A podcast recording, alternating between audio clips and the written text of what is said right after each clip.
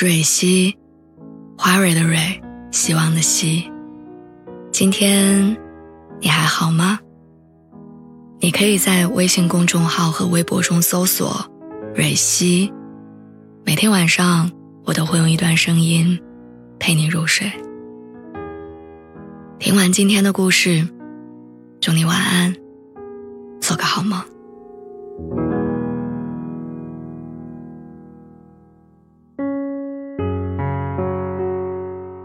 我有一条黑狗，它名叫抑郁。每当这条黑狗出现，我就感到空虚，生活也慢了下来。它总是不期而至的出现在我面前。每天都在与黑狗对抗的那些人，是抑郁症患者。有一组调查数据显示，我国的抑郁症患者人数已经高达九千五百万，这意味着每十五个人当中。就有一个人患有抑郁症，而我们和抑郁症的距离其实真的很近。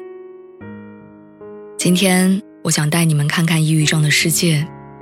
以下是一名抑郁症患者的自述：明明身体很疲惫，可是躺在床上我怎么都睡不着。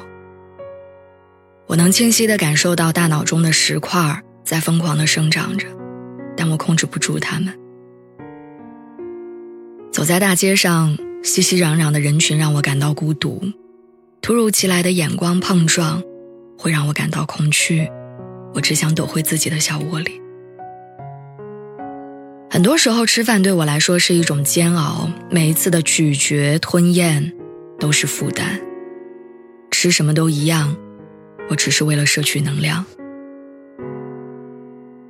一开始，我将这些定义为短暂的不开心。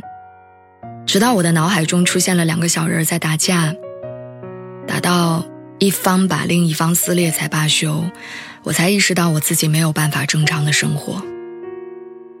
去了医院，我拿到了重度抑郁的诊断书。在药物的帮助之下，我睡了一个好觉。那是那段时间我最幸福的时刻。可是后来药物让我犯困，我整天浑浑噩噩。无法思考。有的时候，我的手会控制不住的抖；有时我会被窒息感侵蚀，然后呼吸困难，就像溺水一样痛苦。食物会让我感到恶心，我经常几天不能进食，只喝水或者流食。状态很差的时候，我会忍不住打碎桌上的玻璃杯，然后将玻璃碎片紧紧地握在手中。我看着。他们顺着我的手流下去，那种真切的痛感让我明白，哦，我自己还活着，而不是一个木偶。医生说这是躯体化症状，是心理、精神上的痛苦没有得到及时的解决，囤积下来之后，反映到身体上的结果。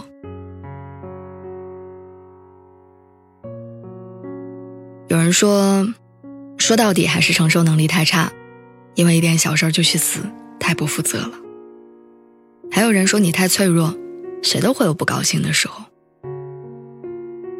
每当一名抑郁症患者自杀，我就能听到很多不友好的言论，于是我开始怀疑自己是不是太矫情，是不是被世界抛弃。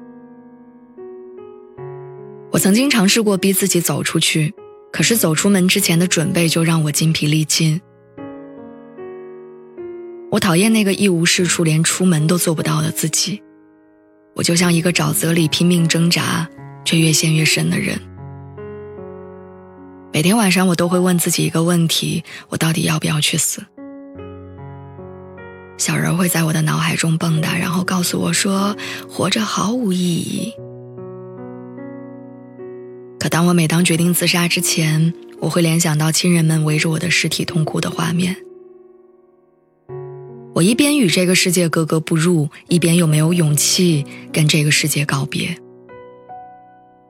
抑郁症就像一场重感冒，今天稍有好转，明天或许又陷入高烧。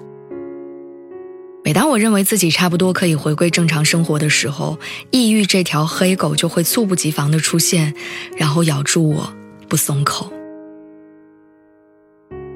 病情的反复。不仅让我看不到与抑郁症对抗的尽头，更让我加深了对陪伴者的惭愧。